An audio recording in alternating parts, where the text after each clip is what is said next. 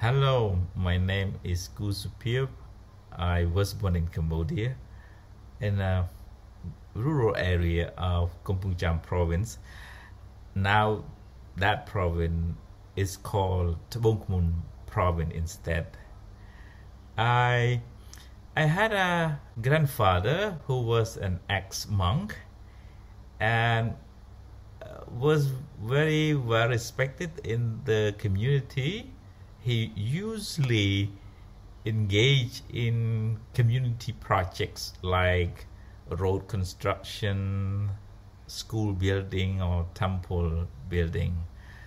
Uh, as we got out of a Khmer Rouge regime, uh, Cambodia was underdeveloped, and most of the community projects were initiated by the local people and led by the well respected persons in that community. And my grandfather was pretty well known and well respected, so they chose him to be the leader of the school project, the temple project, the road construction, and some other projects.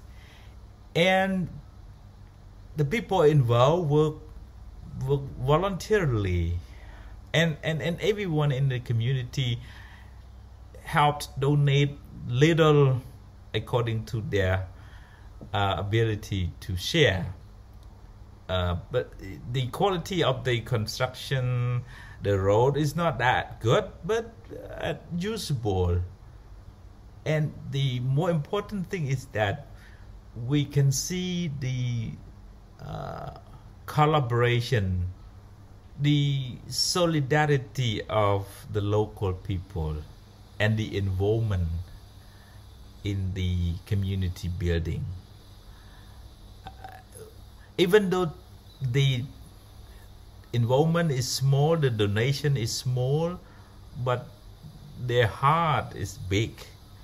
Uh, as we we don't we didn't have much fun from the government during that time, because we, we just got out of the Khmer regime.